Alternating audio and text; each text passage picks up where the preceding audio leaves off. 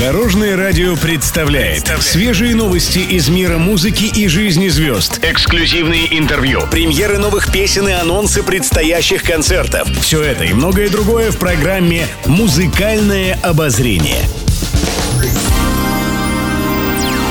Добрый день. В студии Алена Арсентьева, и это программа «Музыкальное обозрение» на Дорожном радио. Музыкальные новости.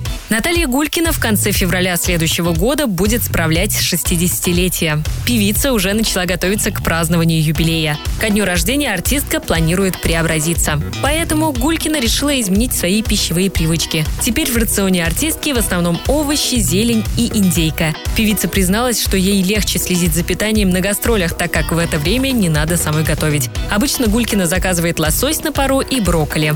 По словам певицы, ей нравится придерживаться полезных и здоровых привычек. Музыкальное обозрение. Кристина Арбакайте в свежем интервью поделилась своим мнением о Москве.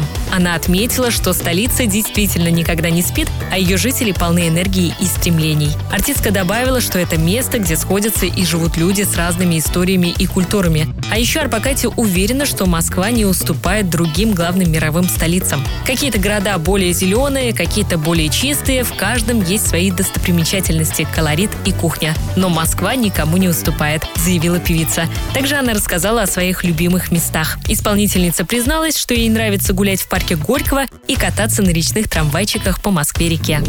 Еще больше интересных музыкальных новостей завтра в это же время на Дорожном радио. С вами была Алена Арсентьева. До новых встреч в эфире. Будьте в курсе всех музыкальных событий. Слушайте «Музыкальное обозрение» каждый день в 15.30 только на Дорожном радио.